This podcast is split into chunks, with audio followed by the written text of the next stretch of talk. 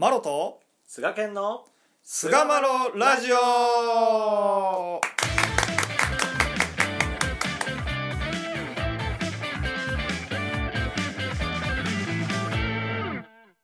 さあそれでは始まりました。第376回菅マロラジオ。はい、えー今回はですね柔らか優しい教えということでですねお話をしていきたいと思いますはい。えーそれでは固く厳しい菅健さんと送っていきたいと思います。どうぞよろしくお願いいたします。どうも。硬すぎる菅野です。おいおいおい硬いなお前。ほんまはい。毎度本当に。いつもね西岡さんに噛み分けていただいてじわっとね味わっていただいてるというまあそんな感じですいやもうかまんと飲んでるわ。味わからん。いいいい炒めますよ。いい。ああそうやな。あのおかげで胃が胃がな鍛えられてきたわほんと胃あがーなるほど。はいいやー。前向き反応したはるなほんま。ね、堪能しますよ、本当に。まあ、このね、お道の教えというのはですね、かなの教えというのがね、一つ非常にこう特徴的といいますか、うんうん。かなを多用されている教えといいますか、うん。ね、そういう側面ってありますよね。まあ親様ご自身がねお筆先をほもうほぼひらがなで、そうですね。えうんー記し上げられたというところからしても、まあ、神田の教えっていう、まあ、誰でも分かりやすいと。三神楽歌も、おかなのでね、書かれて、そうですね。でなんなんやったっけ？あのなんかあったやんあの字読めへんもんでも3人集まったらなんとなくわかるやろみたいななんかそんな、はいはいはい。三神楽歌ね。はい、ええお前らみたいななんかそんな教えあるやんか なんでそんな、ちょっと、あちょっとちょっと、あのか切ってる感じ。ちょっときび厳しい菅家に寄せていこうかなと思って 合わせていただきました。ありがとうございまそうそうす。いや、そんな口ぶりで喋ったことないけど。ああそうかそうあ、ありがとうございます。はい。そうそういうのはあるやんなんかみんな酔ったら3人酔ったら理解できるような教えなんや言うてこうそうですね。ありますよね。ありますよね、うんなんか、うん、それもそうですけど、こう、歌でね、教えられたっていうこともありますし、まあ、奏で優しくして、まあ、広く多くの人に若い自分からこう触れられるようなっていう、まあ、そういうご配慮みたいなのがあったんではないかなっていうふうにうんうん。思いますよね。そうですよね、でまあ、やっぱりこのだからといって教えが簡単なのかって言ったら何と言いますかうーんこう染み込んでくるっていうか、まあ、長年時間をかけて繰り返していく、まあ、積み重ねていくうちにこうはい。じわじわとこう自分の中にああこういうことなのかっていうのがこう分かるような瞬間っていうのがあるのが、うん。まあ、天理教の特徴なのかなっていうふうに思いますよね。確かにね。そうですね。うん。うん。これあれですかね。山沢先生のお話はいはいから、まあ柔らか優しい教えということでちょっとまあご紹介したいものがあるんですけども、うんうんうんはいはい。親様は一般の人に分からんような難しいことは一つも教えんでとうん。教え、うん。仰せられました。うん。子供でも年寄りでもまた少々届かぬものでも分かるよう柔らか優しい教えやでと仰せくださいました。硬い四角い四角四面なことを言うて教えては学問のある賢いものには分かるけれども届かんものには分からんやろうと。分からんようでは信心はできようまいと。それでは不公平である。うん。うちの親の教えとは伝えようまい。を仰せくださいました食べ物でもそうであろうと。一方のものには食べられるけれどもまた一方のものには食べられぬというようなことでは親が見ていられるようか。と見ていられようまいと。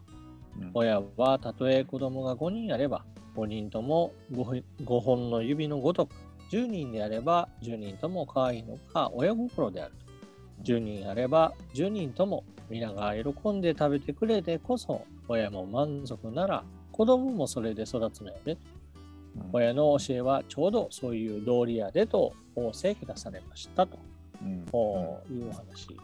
さらにまあ続いてですね、またある時、ご教祖様は、豆に例えてお話、えー聞かせくだされたことがあります。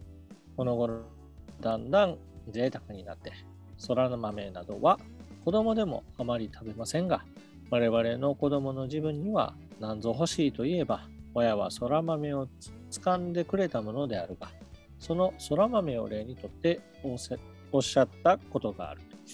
同じ豆でも言って出してみようと。歯の良いものは食べられるけれど、歯の悪いものには食べられようまい。それを柔らかを炊いて出してみようと。10人いれば10人とも食べてくれる。歯の悪いものでも食べられるよう、ちょうどこの親の教えはそういう道理やでとかせていただいたことがあるという、うんまあ、非常に味わい深いお話が残されているんですけど。なるほどね。まあやっぱ本当こう特定の人たちだけが味わえる教えではないということが、うんあのまあ言うたらねあの全人類というかね人間の生みの親というか育ね生み育ての親である神さんの教えですから私たちは一列は皆神の子であるということでありますから基本的にはあー人間として生まれてたからにはですね、えー通れる教えというか、うん。うん柔らか優しい教えであるというのが、まあ、本来のお道の教えなんだろうなというふうな感じがしますよねなんかね。うん本当ですよね。なんか、うん、すごいこう味わい深い話だなっていう思いますね、これはね。やっぱりこのそのものを出してしまう。だから生のものですよね。収穫した野菜をそのまま食べる。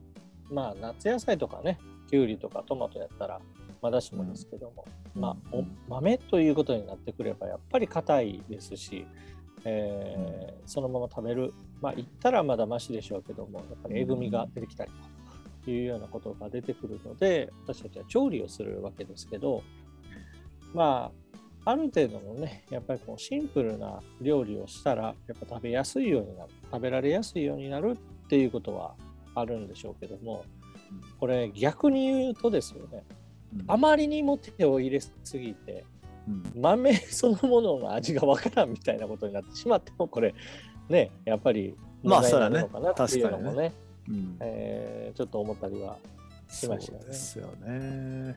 まあこうというかね、それが味わえるっていうところが一番大事なのかなって。やりがちやけどね。やりがち。うん、やりがちなんちゃう？これって。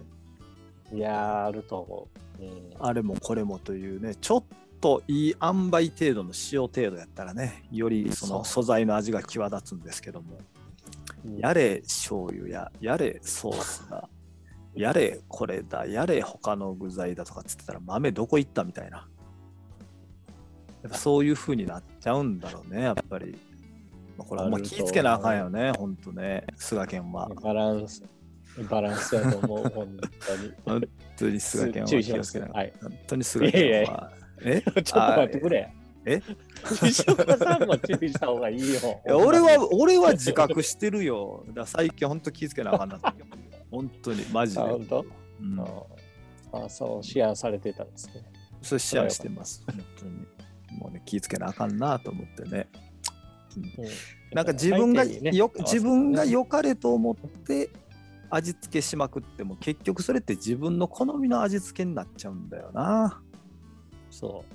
ここがねここがやっぱり非常にポイントでしょうね。なるべくシンプルにして、えーやっていくっていうのはね、本当大事なんやろうなってこう思うな、この豆の話って本当な。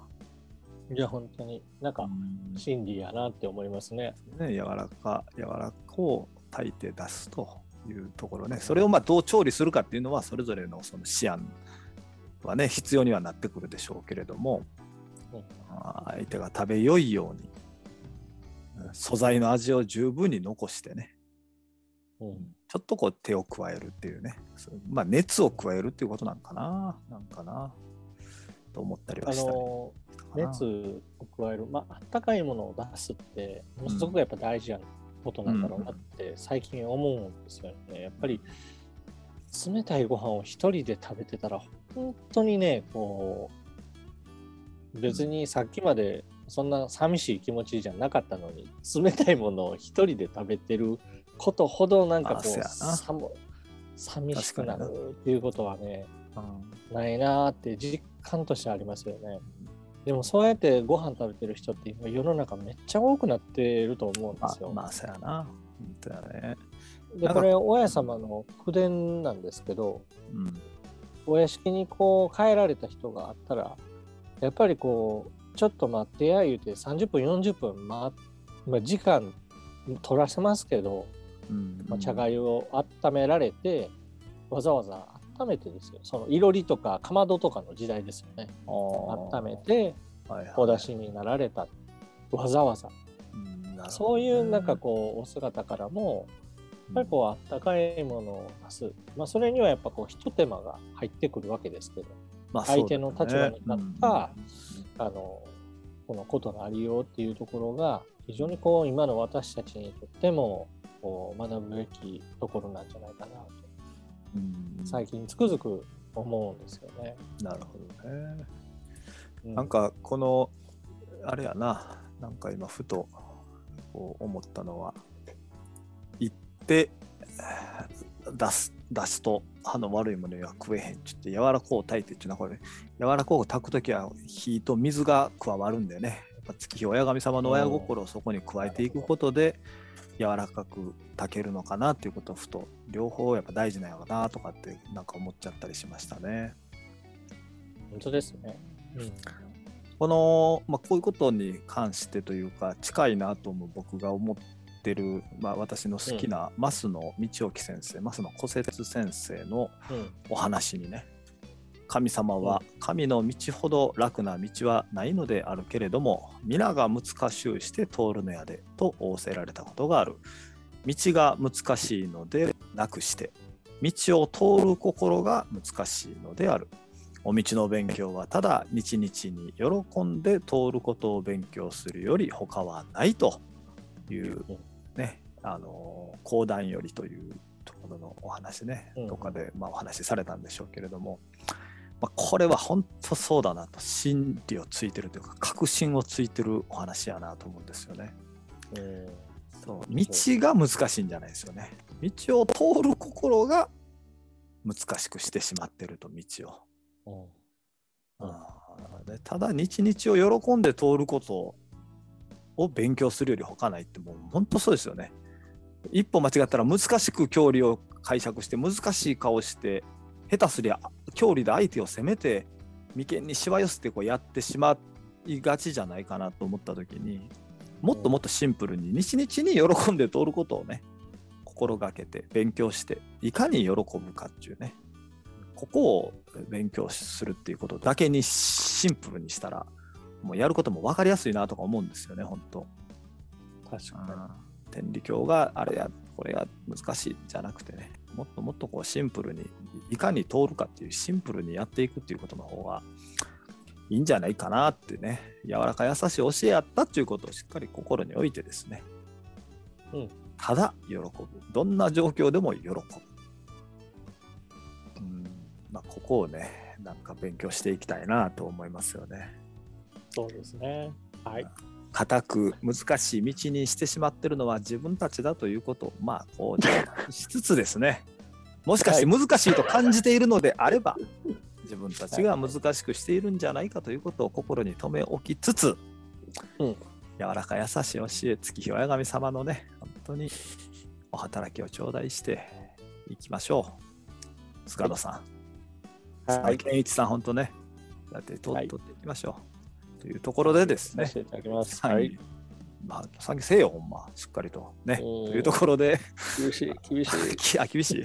厳しい。というところでですね、第376回、柔らか優しい教えを終わりにいたしたいと思います。